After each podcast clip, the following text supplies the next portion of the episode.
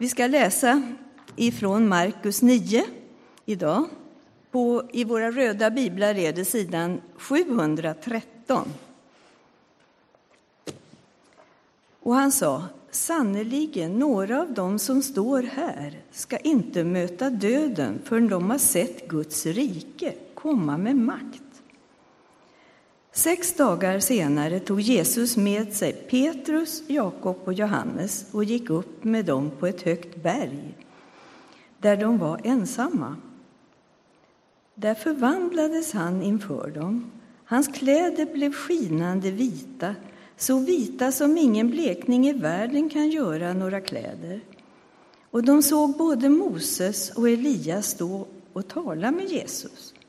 Då sa Petrus till Jesus, Rabbi, det är bra att vi är med. Låt oss göra tre hyddor, en för dig, en för Mose och en för Elia. Han visste inte vad han skulle säga. De var alldeles skräckslagna. Då kom ett moln och sänkte sig över dem, och en röst hördes ur molnet. Detta är min älskade son, lyssna till honom. Och plötsligt, när de såg sig om, kunde de inte se någon annan där än Jesus. När de gick ner från berget förbjöd han dem att berätta något av vad de hade sett innan Människosonen hade uppstått från de döda. De fäste sig vid orden och undrade sinsemellan vad som menades med att uppstå från de döda. Och de frågade honom varför säger de skriftlärda att Elias först måste komma. Han svarade, visst kommer Elia först och återställer allt. Men varför står det då skrivet att Människosonen ska lida mycket och bli föraktad? Jag säger er, Elia har redan kommit, men med honom gjorde de som de ville, som det står skrivet om honom. Så lyder Herrens ord.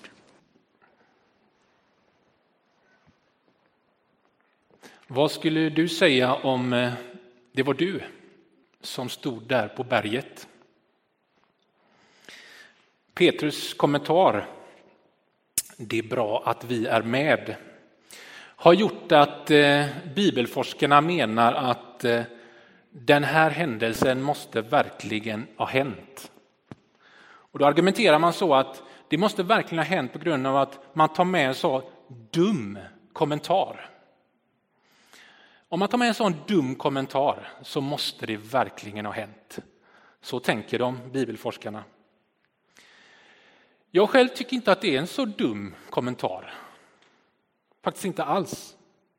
Vem har inte i dessa semestertider varit på en plats vid ett tillfälle då man ungefär tänkt och sagt här är det gott för oss att vara här vill jag stanna för alltid.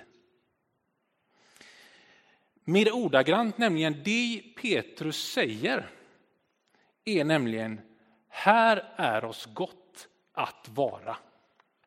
Här är oss gott att vara. Antagligen så var Petrus skräckslagen. Vem kan klandra honom? Och han visste därför inte, var, han visste inte därför vad han skulle säga. Det kan man ju också känna igen sig i tycker jag. Men ibland så kanske det spontana inte låter genomtänkt och förnuftigt, men vittnar kanske om vad hjärtat och känslan säger. Det behöver alltså inte alls vara dumt. Höga berg är i Gamla testamentet och i judendomen platser där människor är särskilt nära sin Gud. Fullt förståeligt. Vem drabbas inte av utsikten från till exempel Åreskutan eller Ramberget? Välj själv vilken du tycker slår dig häpnas mest av. I Markus evangeliets berättelse om Jesus så sker en förändring i några stycken innan dagens text. Förändringen handlar om att lärjungarna så sakteliga börjar kunna ta till sig vem Jesus är. Och när de är ute och går så frågar Jesus lärjungarna vem säger människorna att jag är? De svarar Johannes döparen. Somliga säger Elia, andra säger att du är någon av profeterna. Då frågar Jesus, vem säger ni att jag är? Och då svarar Petrus, du är Messias. Dagens text är en del av Jesu förklarande för sina lärjungar vem han är. De hade som sagt så sakteliga börjat kunna ta till sig om vem denna man är. Och så går de upp på ett berg. Petrus, Jakob, Johannes och Jesus. Och där, på det här berget, så knyts den gudomliga planen samman. Den plan som hela världen vilar på. Att Gud utväljer ett folk. Han gör sig känd för det här folket och folket ska göra honom känd. Gud välsignar detta folk för att de ska välsigna världen. Det är långt ifrån en spikrak väg utan det är väldigt mycket mänsklig brist och det är också väldigt mycket gudomlig nåd. Precis som idag. Och när folket hamnar i fångenskap, då befriar Gud. På berget knyts denna stora berättelse ihop med Jesus. Moses han blir tillsagd av Gud att gå upp på berget Sinai och stanna där. Och när Mose hade gått upp på berget så täcktes det av ett moln och Herrens härlighet vilade över berget. Om Elia berättas det om hur han efter att ha tjänat Gud på ett helt makalöst sätt så tar en stormvind honom upp till himlen. Och så står de där på berget och talar med Jesus. Jesus som hade förvandlats inför lärjungarna. Gudomliga väsen tänktes ofta i den antika världen vara skrudad i vit, i vitt. Och det är så det berättas om Jesus. Skinande vita. Så vita som ingen blekning i världen kan göra några kläder. Författaren tar i. Jag menar inte att han överdriver, men han vill verkligen beskriva att Jesu kläder blev skinande vita. För Marcus evangeliets författare har ett ärende och vill få fram det ärendet. Vem säger folk att jag är? Elia? Eller någon av profeterna? Och så står det, och plötsligt när de såg sig omkring kunde de bara se Jesus. Elia fanns inte kvar. Mose, den största av profeterna, var inte kvar. Men Jesus var kvar. Kan han vara Messias? Vid två tillfällen så berättas det om i Jesu liv hur en röst hörs från himlen. Den första gången är vid Jesu dop och rösten säger du är min älskade son, du är min utvalde. Och på berget så hörs rösten en andra gång. Detta är min älskade son, lyssna till honom.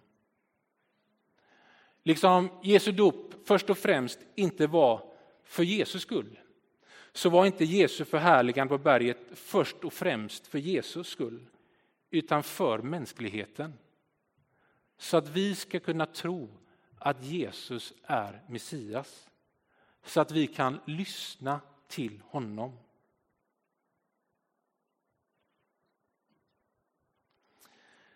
Lars Hartman skriver i sin kommentar till Markusevangeliet just om detta med visioner på följande sätt. Inom ramen för en berättelse har visioner funktionen att ge läsaren djupare insikter om personer och händelser och problem som de stöter på i den löpande berättelsens plan. Det stora problemet för berättelsen om Jesus i en judisk kontext var kan han verkligen vara Messias? Och Den här visionen från berget vill ge en djupare insikt i denna frågan. Han är verkligen Messias. Det tänker jag är Markus evangeliets stora ärende. När det judiska folket firade och firar lövhyddehögtiden så bygger man hyddor för att bo i. Och hyddorna ska påminna om de hyddor som det israeliska folket bodde i när de fördes ut ur Egypten. Och lövhyddehögtiden är också en skördefest och en glädjefest. Så kanske är det därför Petrus vill bygga hyddor. Han vill på berget med Mose och med Elia och med Jesus påminna sig om Guds godhet. Om Guds kärlek och hur Gud har befriat från slaveriet i Egypten och där på berget tacka Gud för friheten. Kan du med ditt inre ta dig till berget? En plats nära Gud. Kan du påminna dig om hur Jesus har befriat oss? Där får vi fira glädjefest. Men trots att Petrus försöker få dem att stanna på berget så berättas det att de går ner. För Jesus han har ett annat mål. Han har Jerusalem i sikte. Jesus har börjat avslöja för sina lärjungar om hans, på väg, om hans väg mot lidande men också mot uppståndelse. Efter berget så finns det alltid en väg mot Jerusalem. För oss verkar det vara så att det kan finnas tider då vi upplever Guds närhet och det finns tider av ensamhet och tystnad. Så var det för lärjungarna som gick upp på berget, men de gick också ner från berget. Men de bar med sig någonting. De gick ner till det vanliga, men allt var inte som vanligt. Så är det när man ser hur Jesus skiner och att lyssna till honom. Man bär med sig någonting. Man går ner till det vanliga, men ändå är allt inte som vanligt. Om vi kan med vårt inre föreställa oss berget. Berget en plats där vi är särskilt nära Gud. Och jag tänker att nog längtar vi alla efter en sådan plats. För många gånger så känns inte Gud nära.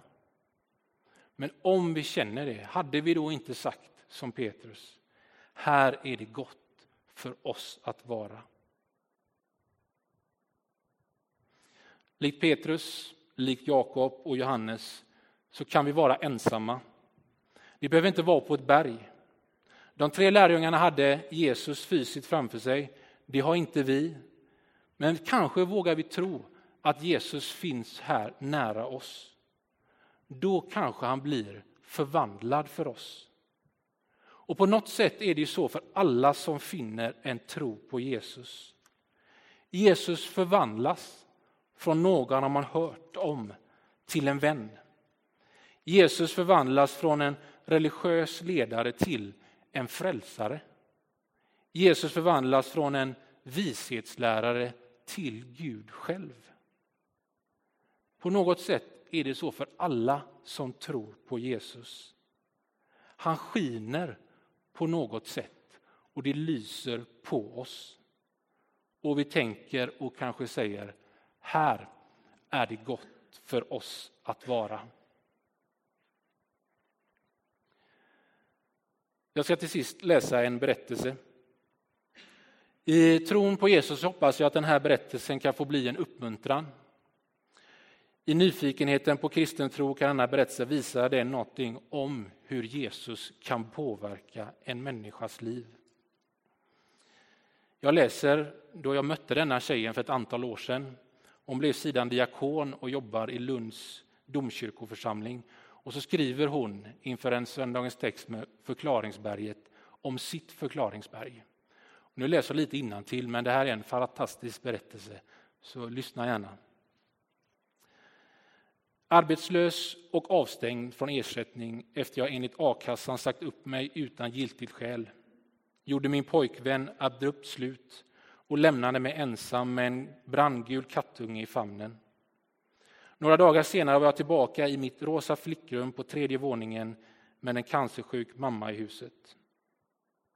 Mitt sökande efter förlåtelse, upprättelse och försoning hade pågått i många år. Jag lyftade mig igenom synkronismens väg i Nya Zeeland med hjälp av alla sökares bibel, den nionde insikten. Fick min aura tecknad på hälsomässan i Falun. Visualiserade och affirmerade, gick i dansterapi och psykoterapi. Och så sent, en decemberkväll, stod du plötsligt där. Förvandlad, precis som i söndagens text. Hans ansikte lyste som solen och hans kläder blev vita som ljuset. Dig som jag föraktat och förlöjligat. På något märkligt sätt visste jag att det var du. Min lilla syster hade precis försökt trösta mig med ryggmassage och bön. Mina förval, försvar låg motvilligt begravda under den skånska myllan. Jag var ensam på mitt förklaringsberg på tredje våningen. Omgärdad av 80-talets Tom Cruise-planscher när ett vitt ljus uppenbarar sig från fönsterkupan bredvid sängen. Ungefär som morgonsolen som reflekteras i havet och en behaglig värme strömmade in och fyllde kroppens alla celler med nåd. Den första floden av tårar smakade av sorgen. Det inneburit att kämpat emot så länge från någon som bara vill mig väl. Den andra tårfloden smakade av glädjen av att våga ta emot, att faktiskt bli räddad och av den kittlande magkänslan som sa mig att livet beslutat sig för att bygga upp mig igen. Jag såg till min förvåning hur mina armar lyftes upp i luften som de levde ett eget liv. Helt avskurna från tallobens förnuftmässiga signaler samtidigt som jag hörde mig själv säga Jesus, välkommen in i mitt liv. Kanske varade mötet i två minuter, kanske i två timmar. Jag har inte den blekaste aning. Men jag vet att från den dagen kan jag inte förneka att Gud är kärlek och att jag är människa värd att älskas. När jag tvivlar på det faktumet, och det gör jag ofta, återvänder jag till mitt rosa flickrum på tredje våningen, mitt förklaringsberg. Amen.